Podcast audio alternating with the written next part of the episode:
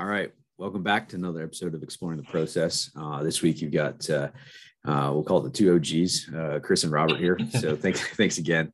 What a great combo we had with Scott last week. And we've been lucky enough to have a number of really great guests so far in Fracticat, Trent Wizzo, and Scott.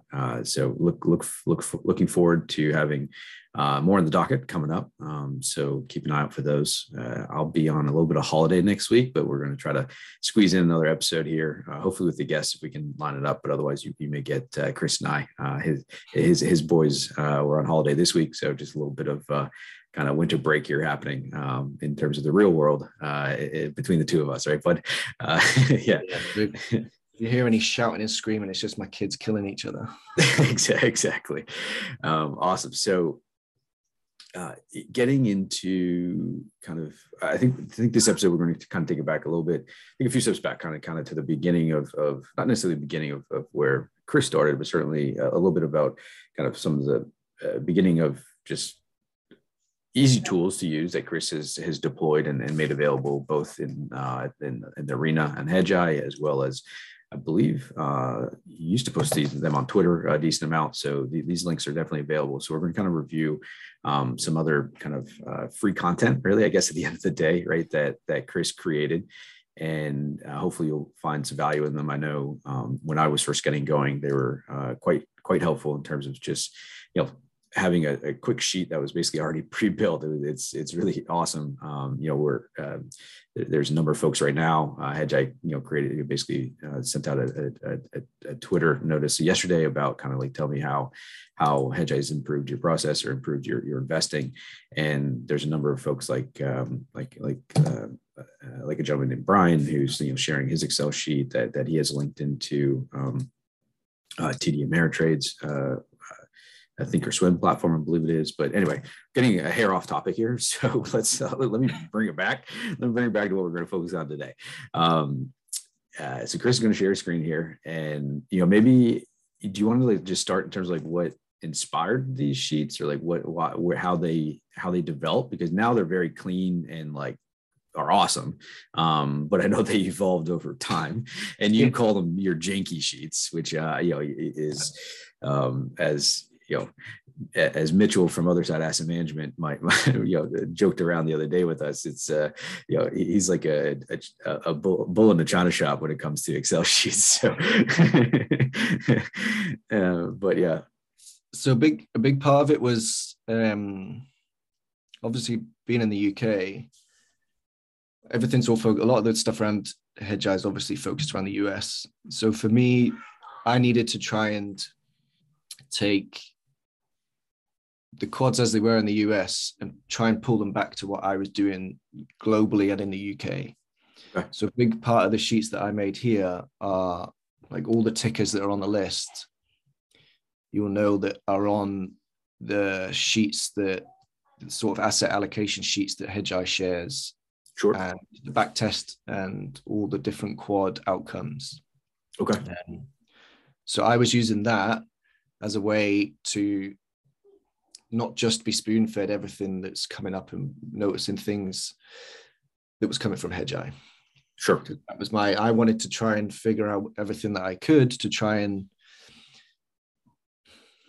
I almost said not front run, but I guess, yeah, front run, because I wanted to understand the US part as much as I could.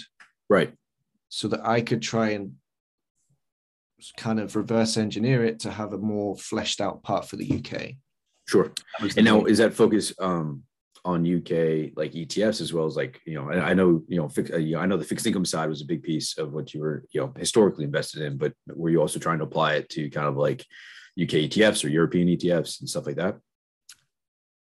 In a way, yeah, but the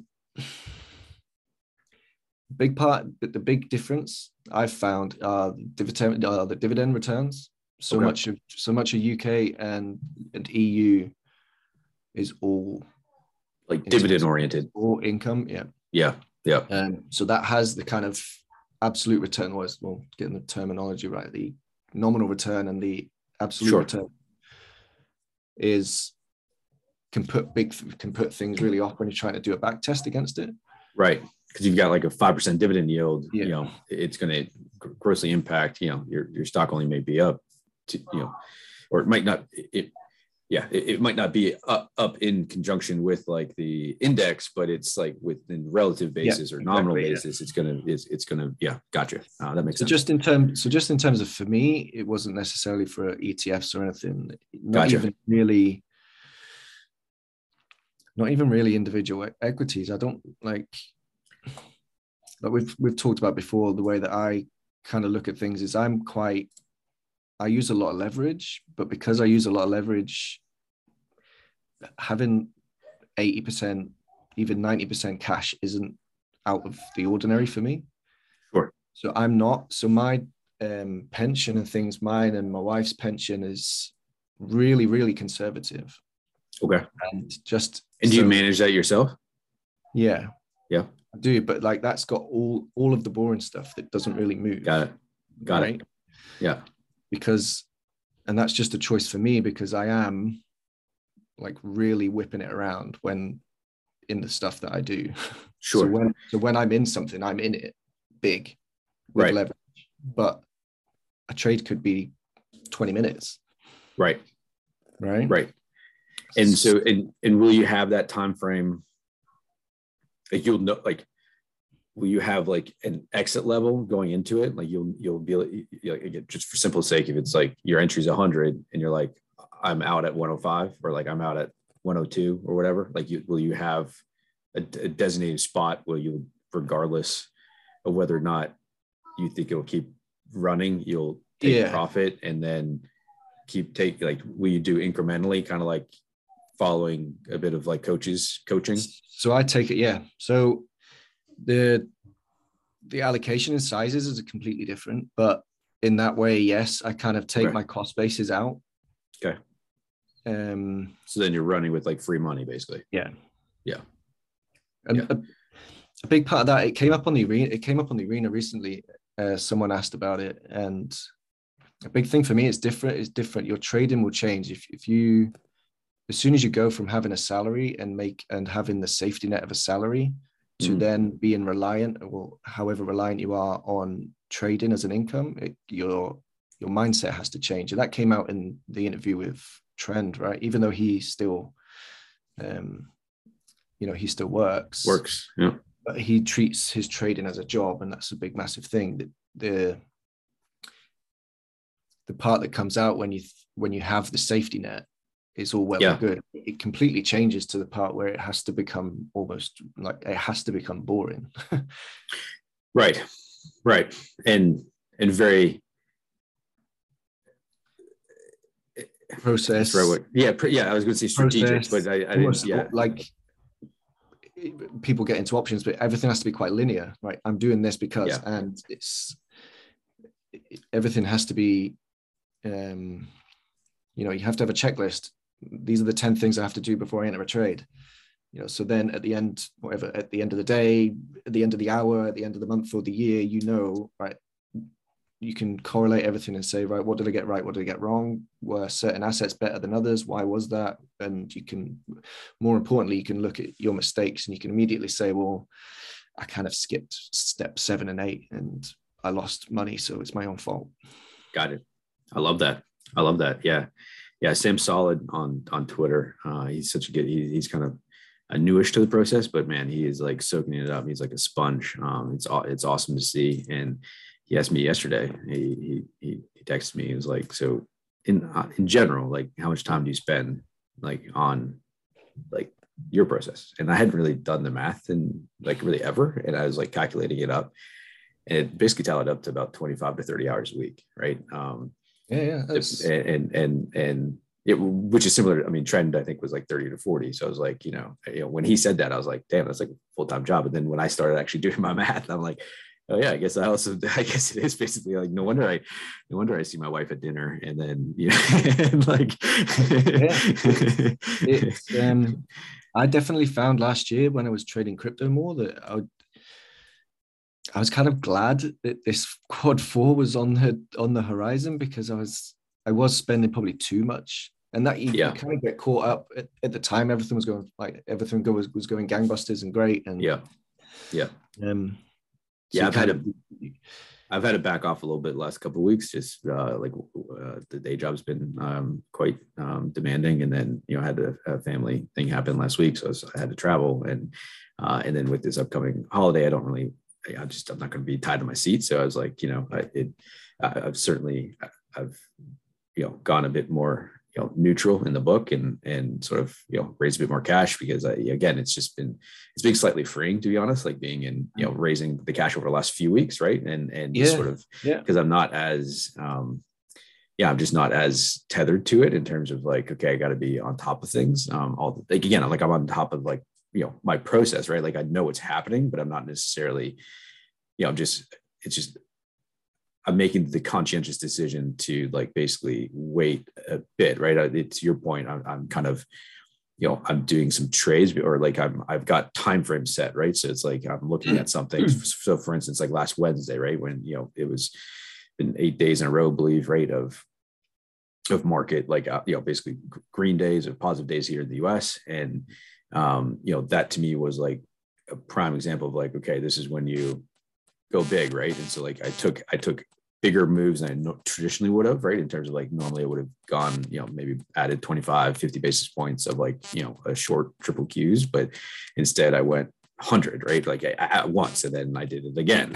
And it's like, you know, and so it's like one of those things where, you know, you take those, but then you're bringing it off the, you're moving it, you know, you're taking it off the table again more quickly, right? So like, you know, covered some on Monday, right? Covered some more yesterday, covered some more,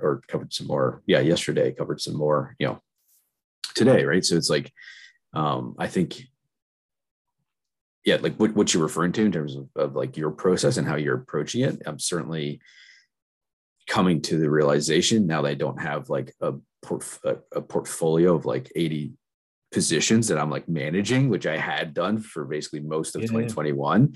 Yeah. It's like, oh, cool. Like I can have just like kind of, you know, call it 20, 30% of my book, just like invested, and then have the other 50% or 60, whatever it is, like go big when I see the prime opportunities to do so.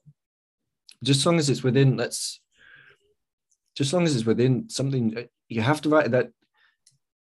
There's certain parts that I write down. You have to write it down. This is the bit like you kind of have to have this, like the journaling process. You have to have this trading plan. Yeah. So when you're saying, I know it's a conversation, but when you're saying get big, it has to be have the confidence to get big,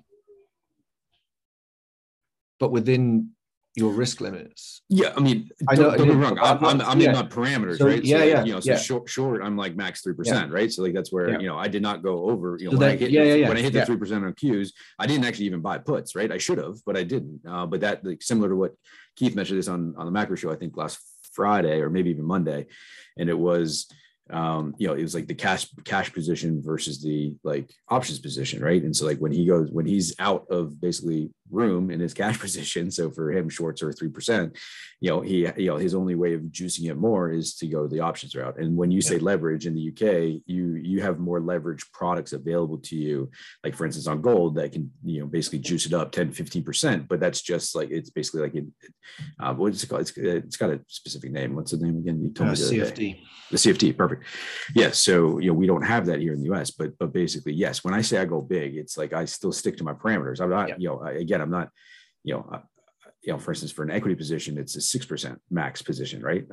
For an ETF or security, it's, you know, 2 to 3%. And again, depending on the beta, I beta adjust it, right? So like a Nike, I can take a little bit bigger, you know, Disney, what have you, you know, General Mills, Kellogg's, right? Like the lower beta, I allow myself to get bigger. But then there's other positions too, where like I'll cap it at 1 to, you know, 100, 150, you know, 50 basis points because the volatility is just, you know, out of control. And those are, again, these are lessons that I kind of learned throughout 2021, where I took the approach where I wasn't as stringent with those rules, especially when quad two, right? You just kept letting it ride, or you kept adding it to the winners, and adding to winners is very critical. But then once you start getting offside on some of that stuff, all of a sudden mentally it's a challenge, right? Because you're like, well, shit, I was just up 20%. and now I'm up 5, or like, okay, I've got cost bases that are here because I was like adding to them on the way up, but now I'm underwater. Yeah. And it's like, do I take those losses? Do I not? Right. And it's just like, again, it's like a mental game as well. When you know the right move is to cut the, basically cut it back, bring it back into your rules. But sometimes it's challenging to execute on that. So in terms of that, so I was a trend follower before I found Hedgeye. So I kind of already had that.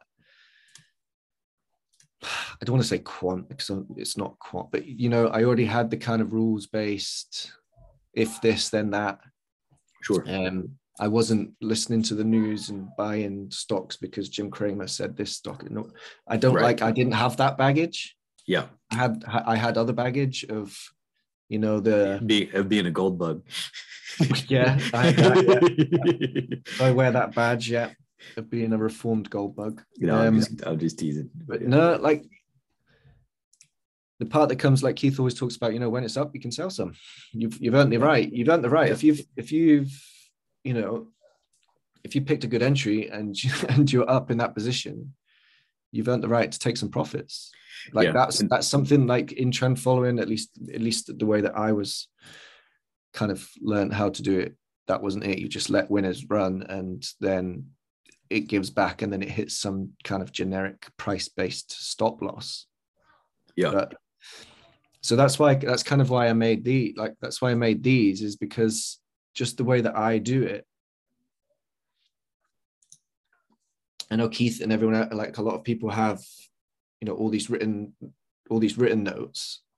My written notes aren't numbers because I have all the numbers there.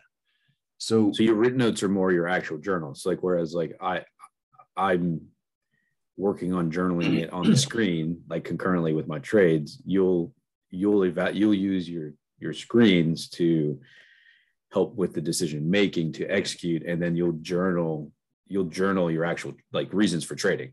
Yeah. Yeah. Interesting. And did you do that same thing with crypto too? Yeah. When you were doing, yeah. Mm-hmm. So if you're buying Solana, you'd be like, I'm buying Solana because my signal says XYZ, and I hit, I put in a limit order for this, like whatever your rules are, right? So that's it. Yeah. So yeah, I have that's awesome.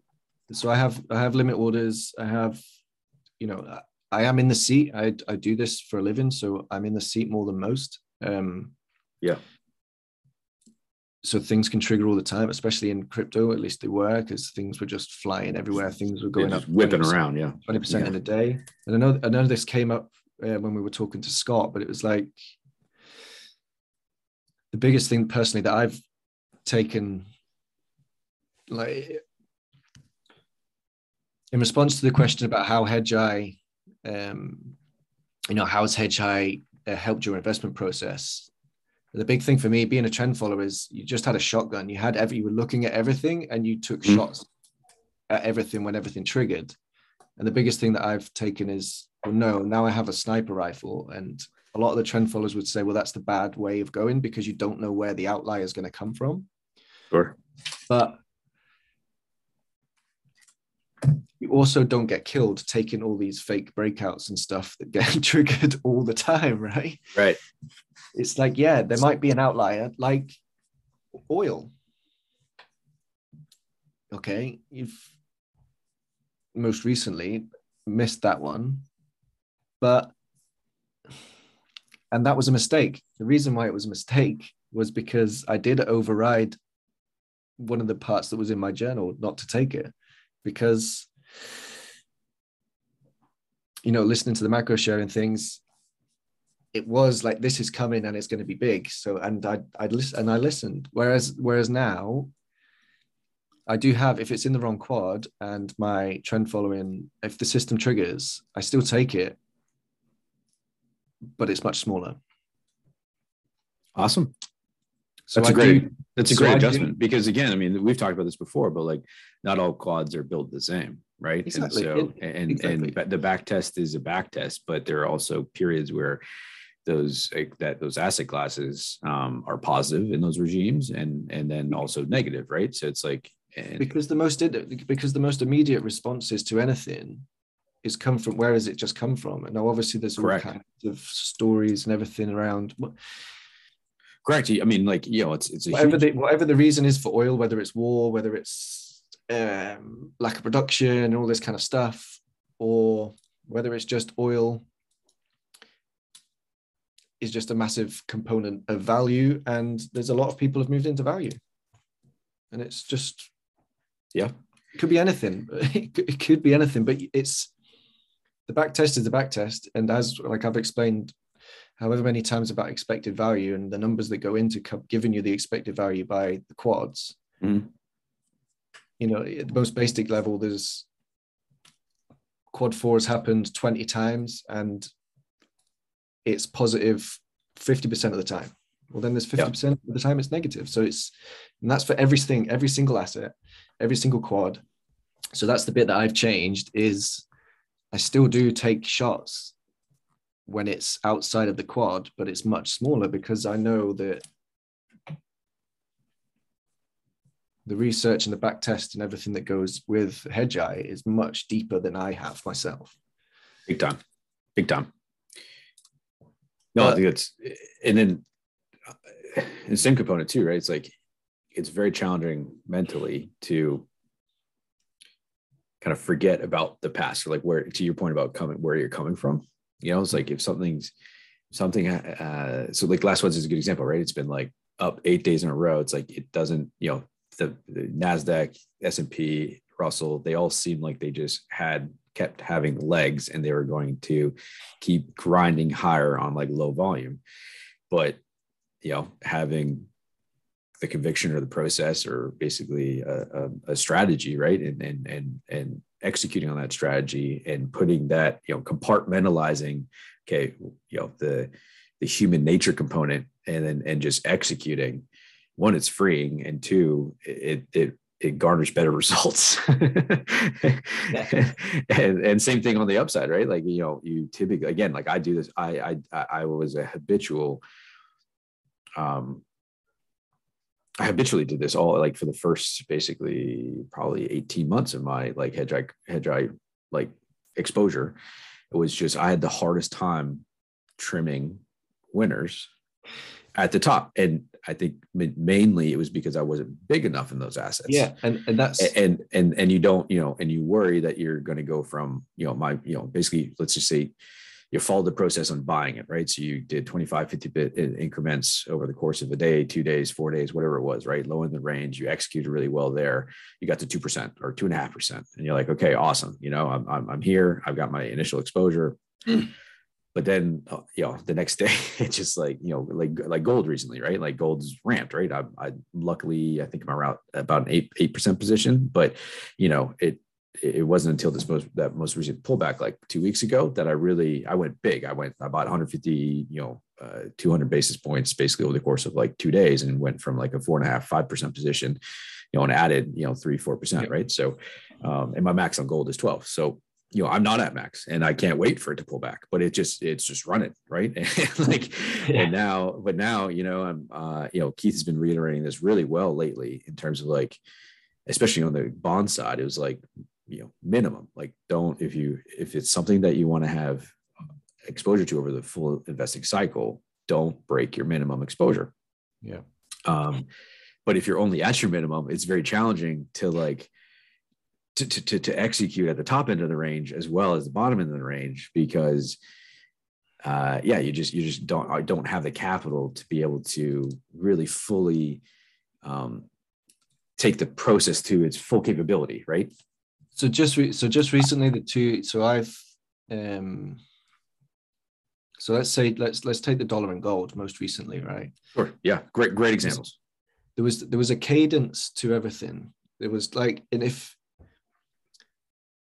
you got the first trade right, it allowed you to just kind of step through. If you got the dollar trade right, it allowed you to take profits and feed it into gold. And then the gold started working, you know, not in this most recent ramp, but over the last sort of 2 to 3 weeks. Yeah. Basically since about mid-January. This cadence, they were both kind of in a range and they both just kind of went, but if you screwed up the first one, yeah, you would end up being underwater maybe on the dollar position or not wanting to take any profit because you don't really have any that you would may have missed the gold one. And then you just, and then everything just snowballs and you're completely fucked. Yeah.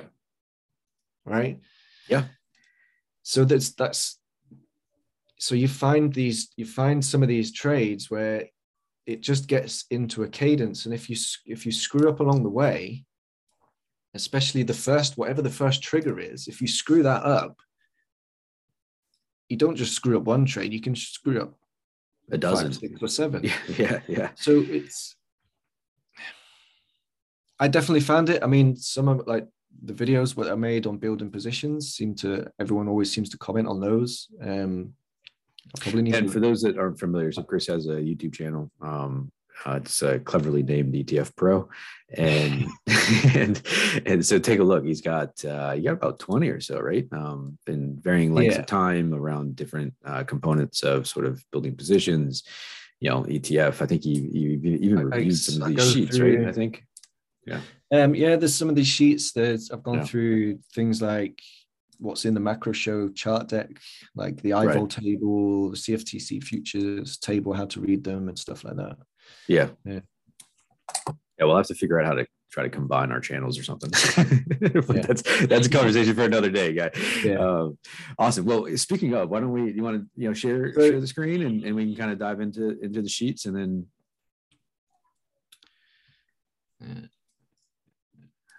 There we go. Is that up now?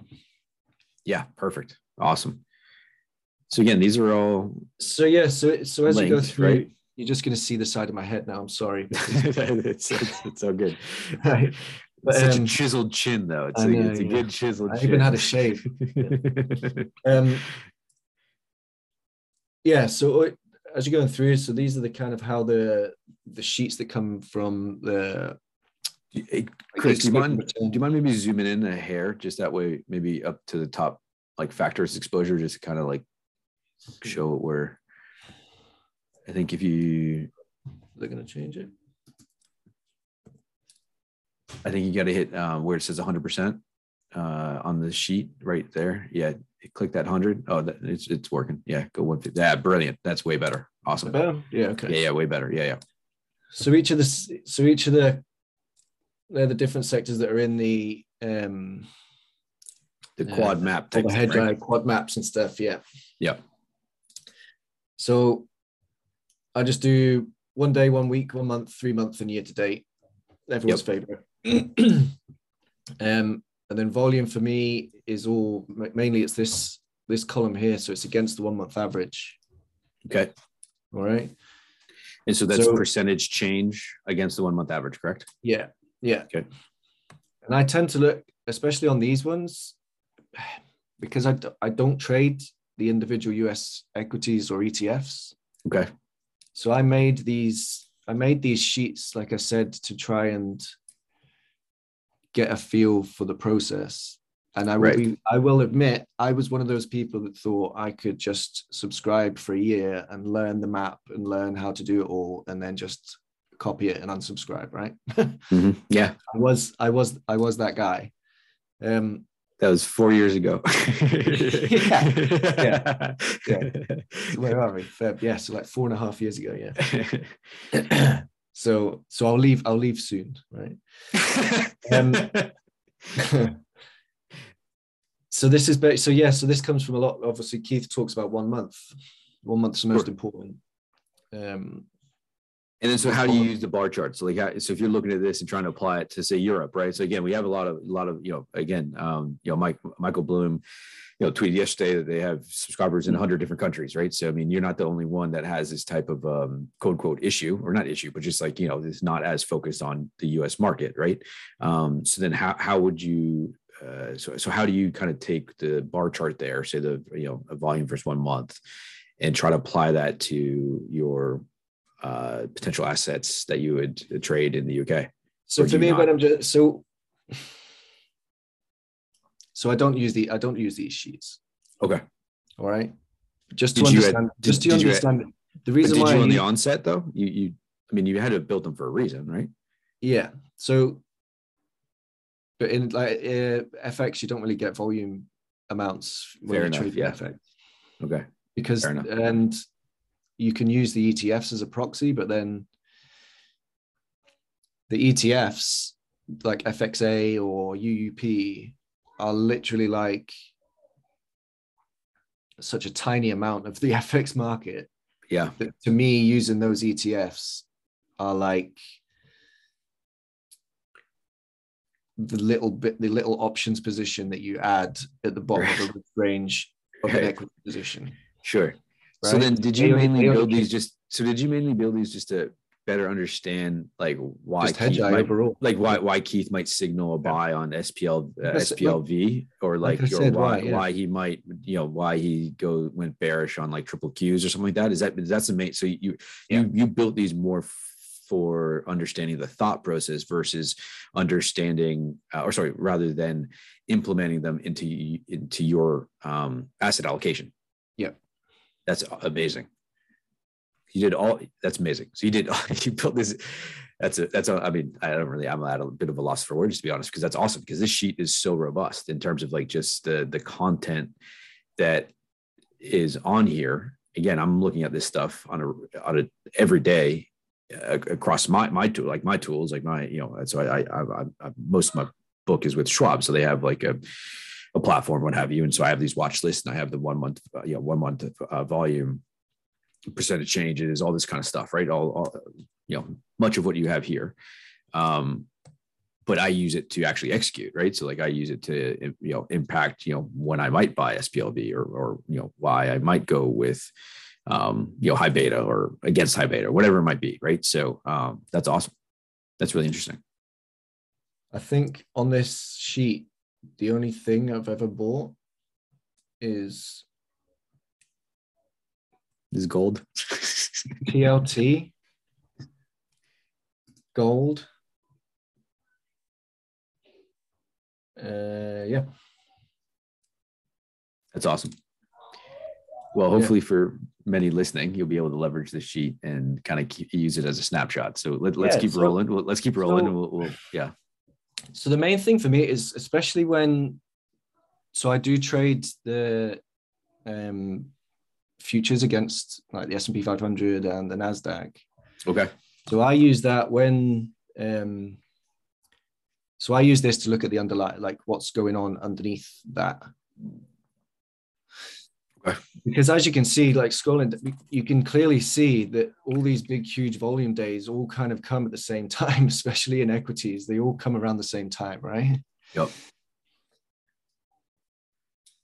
And then it kind of all separates out as you go along. So as you go down fixed income, the kind of these big, huge volume days kind of happen around the same time, but it's not as pronounced as it is. Not as pronounced as the equities for sure. Yeah.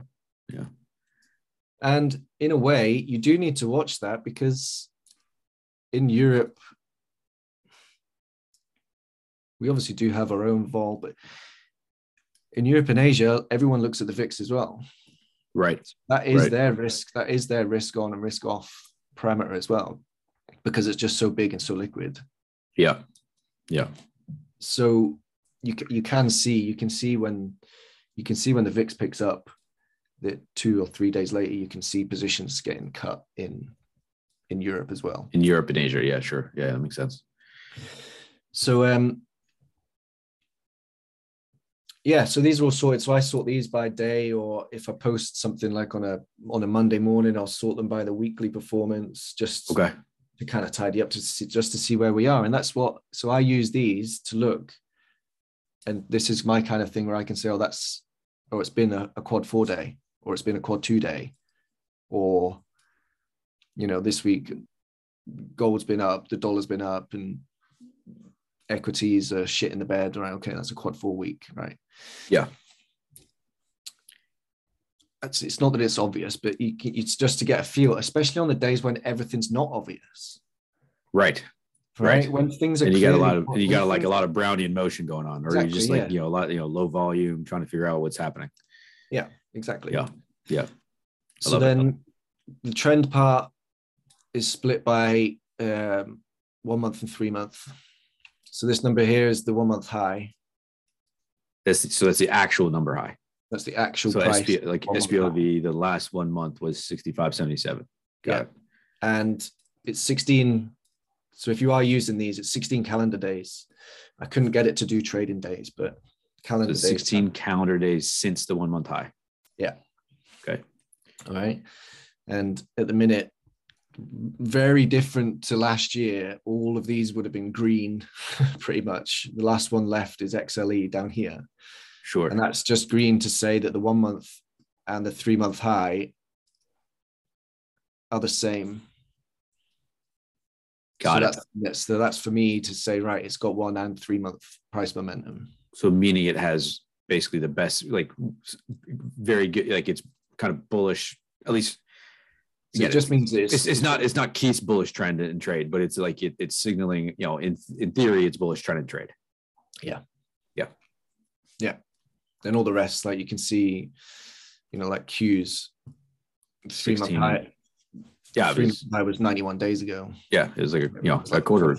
24th of. I think it was November 11th, wasn't it? Yeah. Yeah.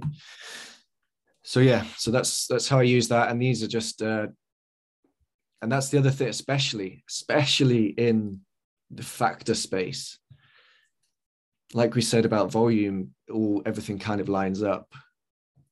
The factor space, everything just seems to kind of be really correlated, especially in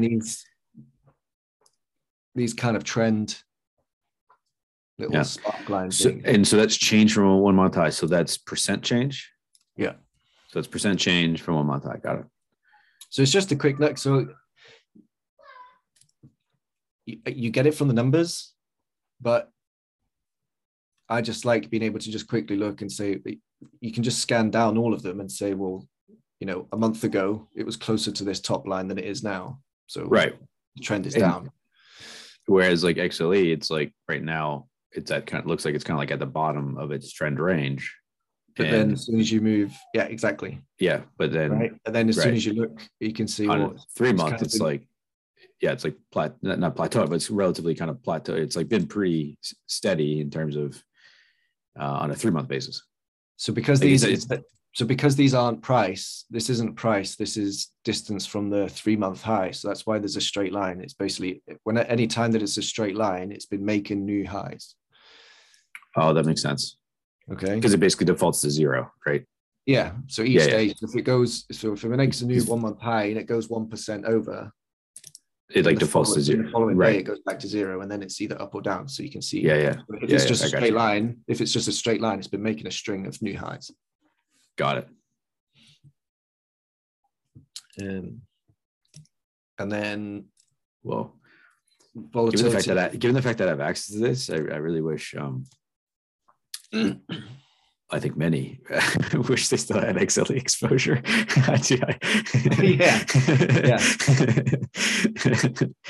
Yeah. But anyway, we're all big boys and girls and gals and whatever, and we could have we have a go anywhere strategy. Could easily have maintained our XLE exposure. Yeah. One of the things I'll say is there's posts that I made on the arena about. The high beta ETF. Yeah. If you go and look at those, I have some weird graphical charts with boxes and stuff. And as Keith says, although I think I didn't watch the macro show this morning, but I think you said that XLE has been kind of been added to the list. It was, yeah, to the risk range. Yep.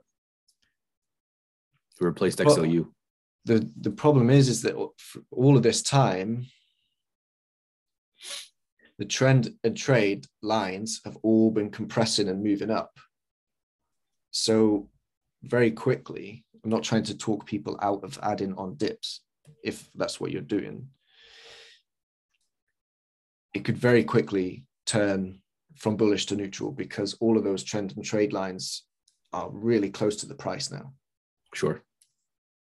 So you just have to be careful. That's yeah. All right, so if we keep going across, you got the volatility. So it's just like the individual, you just pull that in. So I calculate that. Okay. And then the vol-a-vol. And on another sheet, I combine these and kind of use the, a bit like VVIX over VIX that sometimes people share around, because it gives, the chart tends to look a bit more like this. So you kind of get a prominent big move in vol, so you can use it as a trigger. So again, I'm just going back to XLE because it's the only green one, right? So it's like the only one that, you know, in theory, I'm assuming from your rules that you would probably like consider, right? You know, on, from what you were seeing. And with the volatility line there basically trending down, or certainly at what appears as like a recent, like towards the recent lows, that's giving you another reason to go and set. Basically it's near recent lows on a 1 month high, you know, percent change from a 1 month high basis. Volatility is declining. If I go over to column P, you've got, it's down on like lower than average volume. Yeah. Right. Then you have to take that into account, that the whole like volume as a whole is down across all the equity things. Oh, 100%. Yeah. No, 100%. So you have to factor that in as well. Yeah. 100%. Yep. But if this, this is kind of, but in terms of your thought process, right? Yeah. You're looking at like, so this is how you're combining basically a number of the different factors within that, like Keith preaches about, and Keith incorporates into his like his process and his Hedgeye, decision-making, the components that make up his decision-making process. Price, volume, and volatility. Yeah. Correct. Thank you. So if this had pulled back, I don't know why I just didn't say that. Price, volume, volatility. So if this had pulled back and volume had shot up, then yeah, that would be a red flag. Right. Perfect. Okay. But it hasn't. Excuse me. Awesome. So yeah, and then. So then, what was the last couple of things? And then just correlations. And then so just correlation tables at the end. Perfect. And how? So I know, those get shared a decent amount. What's your takeaway on these? I don't always, have a good handle on like how to read these. Well, I mean, I understand correlation in numbers, Chris. Don't like, I'm not, but I know how to fucking read them, but how does it impact? Like, I don't use correlations other than like main ones like dollar. Bond correlations, your goal, like big, like to me, it's like more big macro correlations. I incorporate into my process. I don't go granularly in terms of correlations on, say, like U.S. sectors. So I use these. So these parts here are more like if we're in quad two, although we've already talked about everything's different, not everything is static and the same. But sure. I use these more as in like, if we're in quad two and XLE and XLF have been going gangbusters, and I don't know, XLY hasn't, but it's just triggered a buy. I do look and say, well, what's the correlation? Like why? Maybe less as an entry to something. I just use that as a, why isn't that following the quad? If like what's got it, and not, it doesn't necessarily mean that it'll force decision. So will you primarily just use the SPY one? You'll use that kind of bottom one, like SPY against. Like, so that's why I stuck that one at the bottom, just to see why, because then you can clearly see So basically, like, and so again, like the green means like if SPY is negative, it's more highly correlated, right? So right now that's so it XLY, doesn't mean it's XLV, XLK are correlated more to like moves in the S&P. Yeah. Correct. And like XLK is like basically like 98%. So like they're like over 90%. So if the SPY goes down, it will likely go down. If it goes up, it goes up. Got it. So I just use that as, that's more of, I put that in because the reason why I made this was to understand the quads better. Sure. That makes perfect sense. Okay. So that's why I have those. Awesome. And then there's like three or four other sheets. Are they all, I know they all are similar look, so maybe we can just review. So let's see. Why you made the other components to why you made them. And then What one do you want to do? So there's the global one, which is a bit less. There's not as many. Yeah. So I mean, did you use this to help? Yeah, I mean, do you invest in these, Mark? I mean, like what help? Which one? Well, no, because you have to remember. You have to remember as well is that these are all the ETFs and they're all priced in dollars. Oh, fair enough. Yeah. So at any given time. So really, all four of these sheets, you really just made to better understand the correlation basically between decision making and execution, and like what he hit on RTAs. Yeah. Got it. Because so for me, especially this sheet, I have access to other things that has exposure. Of course. Yeah. But I have to, like, everything. I've said it on other chats between us. It's like everything to me, although I predominantly trade FX, even buying the S&P 500 is an FX trade for me, because if the pound moves against the dollar in a negative manner, it's going to impact your returns. Yeah. Yeah.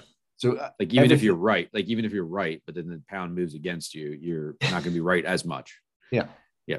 And we saw that last summer with Germany, right? Like we were, Germany, many of us leveraged it through EWG, right? But then there's a USD Euro component to that. And although the DAX kept moving higher, and we wouldn't have seen as much. We didn't see as much of it because the dollar, yes, because the euro kept moving positively against the dollar, so or like negatively for us, right? So like the returns weren't as correlated to the returns of the DAX. Yeah. So for me, I mean, if you follow any of the guys that are all vol traders, they say, everything is a vol trade. It's either long vol or short vol. It doesn't matter what it is. Right. For me, and these are basically, these are all dollar trades. And for me, everything on there is a dollar trade because right.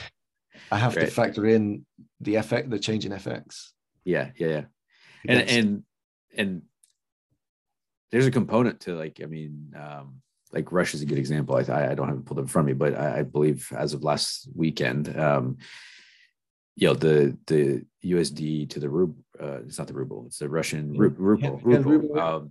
The ruble has been like crushed against the U.S. dollar, exactly. and that's a big component as to one of the gold bug part of me is saying, oh yeah, but they're but the whatever the Central Bank of Russia is, it's like, oh yeah, but they've got like 50% of gold on their balance sheet. It's like, so that shouldn't be happening because they own all this gold. Right. And gold's going up. Like, why is it, what is going on? Yeah. But yes, but I mean, in terms of like the ETF though, right? I mean, like we're short Russia and it's like, it's having an outsized, downside performance because like the dollar is out, not only is like the Russian index like down, but then the dollar against the ruble is up. Exactly, and so it's like having a double whammy. But that's the thing. It works in both ways. Correct. Yeah. So I just gave the example in Germany, but now it's working the opposite direction in terms of FX is also benefiting.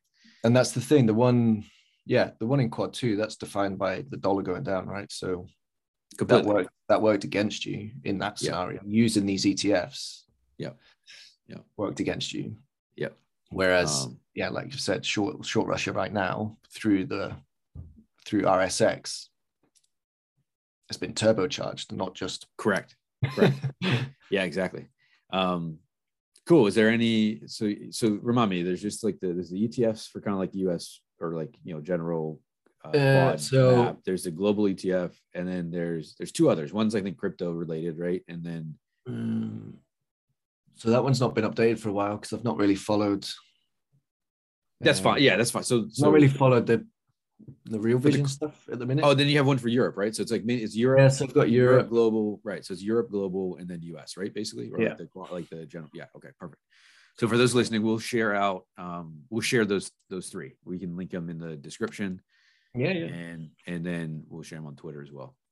So although these are individual names, the volume and everything, is this one of? Do you publish this one or no? Yep. Yeah. Okay. So I use the, what is it? GICS level 1, the sectors. Okay. So that's the MSCI indexes. So GICS level one is the, basically like staples, discretionary, everything. So these are like the top 10 positions inside those funds. Inside those indexes. Right. Yeah. So you got utility, and that's for Europe, right? And as a whole? Yeah. Okay. So you got utilities. So you had basically all the same sector level stuff at the top, and then you break it down by individual security at the bottom. Yeah, that's it. Cool. And then are there some green on this screen? Look at that. Yeah, there is. Yeah, there's been a lot of this, especially in the UK. I'll share the UK chart. Chasing yield. Yeah, yeah. But there's a lot of green on here because there's a lot of trends that have still got 1 and 3 month price momentum. Yep. That a lot of things in the US haven't got. Correct. Yeah, it's very clear. On the UK one as well. The UK, I tweeted that out this morning. I've been like too focused on the US. I need to get back to the, to basics, and because there's places to be again. Like I got no problem again. I got no problems being cash right now, but I need a position for myself coming out of basically this holiday next week, where I can start deploying, especially on dips in the US, but also just dips overseas and that kind of stuff. I need to start going back to getting, because there's opportunities out there, whether it's individual, global ETFs or even some international names. There's opportunities out there, and I've just been too focused on like shorting the US basically. I mean, it's bloody fun, so it's like, why not? But yeah, but I need, there's a way to keep, on up days in the US where my shorts aren't working. Again, I've got long exposure, don't get me wrong, but it should be bigger. It was interesting while everything, although there might have been this pivot on oil recently, when, as Keith was slowly changing his European exposure, and he said the kind of last leg, the only one left was France. Yeah, the CAC 40. I kind of know why, because there's a big commodity exposure, but every day I could see the trend in France kind of going down. Oh, because it's got like Total and stuff in it, right? It's got like but the UK was just kept going up and up and up. It basically followed oil, and I was like, it's weird that but then in the kind of in the messaging part, so much a big part of the coaching is the kind of messaging part of it, right? Yeah. Is, I don't know his reasons why, but it was strange that he never picked up on the UK because it kept making new highs for weeks and weeks while things like Germany and France were getting, taken to the woodshed. Yeah. But I understand why, from a messaging perspective, is because the UK has a huge exposure to oil, to energy, basically. Yeah. To commodities. Yeah. Yeah. Yeah. I mean, I know you said he missed the macro show this morning, and I know I also texted you this, but he basically, Gavin actually called out the fact that like the GBP to USD, like the FX that's in the risk range there, it moved from bearish to neutral to bullish this week, especially in bullish specifically this morning, yeah. And so Gavin called that out and was like, is there something else that we should be paying attention to? And so he actually, the main thing was that the GBP has, I believe, again, I don't have my notes in front of me, but sorry, I don't have the screen in front of me, but I believe he said it was like 145-ish basis points for the 10-year, like the GBP 10-year note. And so it's like one of the highest basically in the world. And so it's basically getting funds, or it's attracting, investment in funds, and therefore it's, increasing the value of the pound. And however, coach said that, his preferred way of playing that would be pounds versus euros, because euros aren't going to do, they are dead set on not raising interest, not raising interest rates, and so those are just going to continue to either be flat or fall, and so it's just going to continue to basically support the pound, basically. So it seems like he's maybe turning around a little bit on some UK exposure. Yeah, I mean, and I know you've got other ways of expressing that. Yeah. No. Yeah, I do. Well, but yeah, it doesn't really matter. But like, just yeah. in terms of that, it's like the guy's job of running the company and running all this research, but then also staying on like on top. Yeah, just having to like stay. Narrative's kind of got this bad, but he has to stay on message about because as much as he says things like RTAs are like a signaling process, and they are, but it's and the macro show and everything is trying to keep people on track. Yes. If he starts, especially in the arena, it'll be interesting to see, because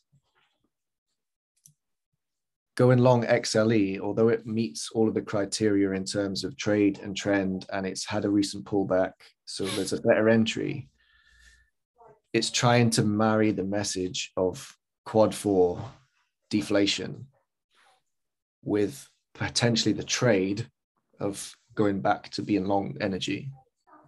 Yeah. Because immediately it's off message. Right. It's on message in terms of like the signal before the quad, before the pod. Definitely. Which is always been his message. Signal before the quad, before the pod.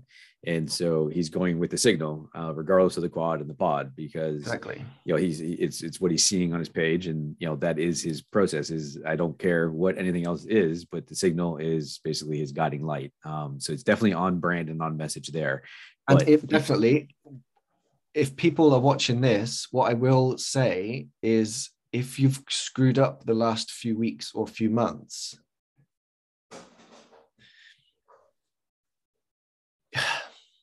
oil could go on a tear to 100 and I'll look like a prick, but the last thing you want to do is pile in on this first kind of dip into energy. Yeah. Right? Yeah. I mean, it's kind of what you said, I don't know, 20 minutes ago or half hour ago, it was, if it's non-quad oriented exposure, size it's smaller. That's what I'm saying. That's like, I'm just repeating. I mean, yes, this is about our process. Yeah. Your process is, if it's non-quad oriented, size is smaller. So if XLE is typically, again, I'm just using like coaches again, which I do follow, but like 6% would be a max in XLE, min would be 2, a mid would be 4, right? So take it to 2, or maybe start with 50 basis points or 100, and then see what happens over the course of the next few days, week, and go from there. But definitely, I think it's a good approach. Especially like the longer I've done this, and the longer I've interacted with more people, and the longer that I've shared a lot of stuff on the arena and things like that, is especially in quad transitions. Although we're kind of in the middle right now, people don't buy what they should buy at the time they should buy it. They buy it, yeah. Do you find that they typically buy it after it's gone up? So then they move the prices of whatever. The price of XLE and XLF move in Quad 2. They've moved. So then they look back at that little sheet that says, what are the best things to buy? And they go, well, number 3 on the list is XLY, and that hasn't moved yet. So on the first little dip that it has or whatever, it's like, well, I want to buy that, because I missed the boat on those other 2. Sure. So there is a danger. You have to be, there's kind of that thing, you can't just set and forget it. You have to pay attention to what's happening. Yeah, big time. And hopefully these sheets are going to help, right? I mean, again, like in terms of just price, volume, volatility, right? I mean, the 3 core factors will help folks, who either haven't built this out or don't have their watch list set up, or, what have you. This will be a good tool. And although, again, I mean, you've built upon this and taken it to a whole nother level, which you and I know, like we've talked about, but, and maybe we'll talk about that down the road, but it's kind of proprietary. So don't get your hopes up out there, guys.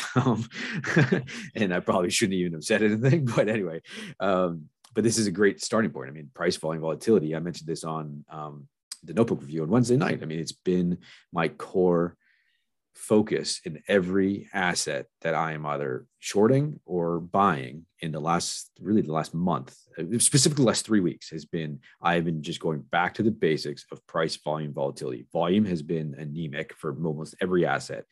But if it starts to pick up steam on something that I want to short, I will absolutely start to get bigger in it, even after it's moved, because that's just, you know, I've gotten better at waiting for the move to confirm what I'm seeing on the page.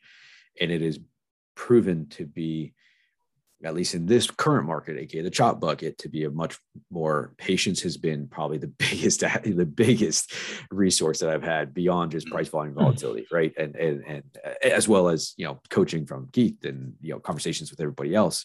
But those two things right there, I mean, if I can just say anything right now, going into the back half of February, as we enter the end of Q1 and Q2 and the rate of change and the huge mountain of kind of negative momentum, you know, change or rock that we're going to see, is keep a firm eye on price, volume, volatility. One of the reasons why we wanted to have this conversation today was to share these, because Chris has already been kind enough to be blasting them for as long as I've been here. So for 2.5 years, or 2 years, and then patience. That's, I mean, I think probably, unless you got something to add, but patience is crucial. And yeah, for sure. I mean,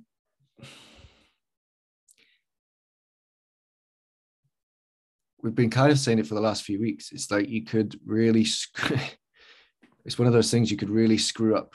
You could really screw up your year by getting this part wrong. And in a way, I think we've definitely said this before, coming into the summer with your P&L as zero could be fantastic. Yeah. Out of curiosity, I mean, again, if you can tell me to shut up, I share mine. I'll share mine at the end of market today, but I've made headway on year to date. I was down, I think at one point, probably close to 5%. I'm back to, as of Monday, I was back to about 90, like down about 90, but they call it a percent. So back down to, but had a very good, like last week was up. Again, I don't have my numbers in front of me, but I've clawed back. Basically what I'm trying to say is I've clawed back to my year to date to being much closer to flat. And that's basically my goal, is going into basically Q2 to be flat to up. Whether, you know, I don't know, you know, that's my goal, is to be flat to up, because I want to be going into what should be a deep quad four and have my positioning on that's going to hopefully have me even more positive, you know, ideally, again, being short the market or in other exposures, to really, you know, get to the end of Q2 and at worst case scenario flat, right?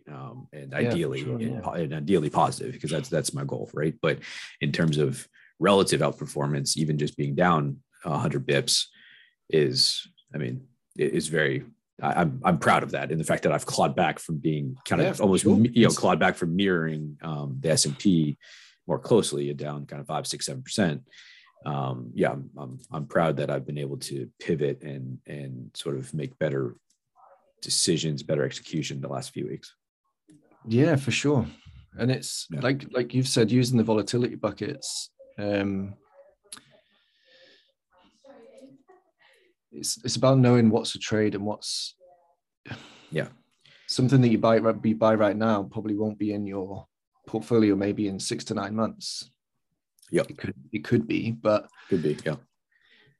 definitely shorts, just like you have to be really tight with shorts. Yeah. Because there's just such a massive structural momentum on things going up. People are still getting paid, which means money's still absolutely. Going yeah, there's passive flows coming in all the time. Still going into their pension or whatever, 401k or So you just have to be really tight. And like you said, if it's not for you, if you're not bolted in, you don't have to be bolted into the seat necessarily, but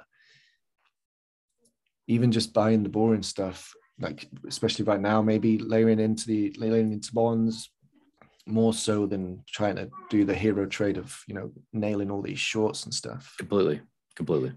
Yeah.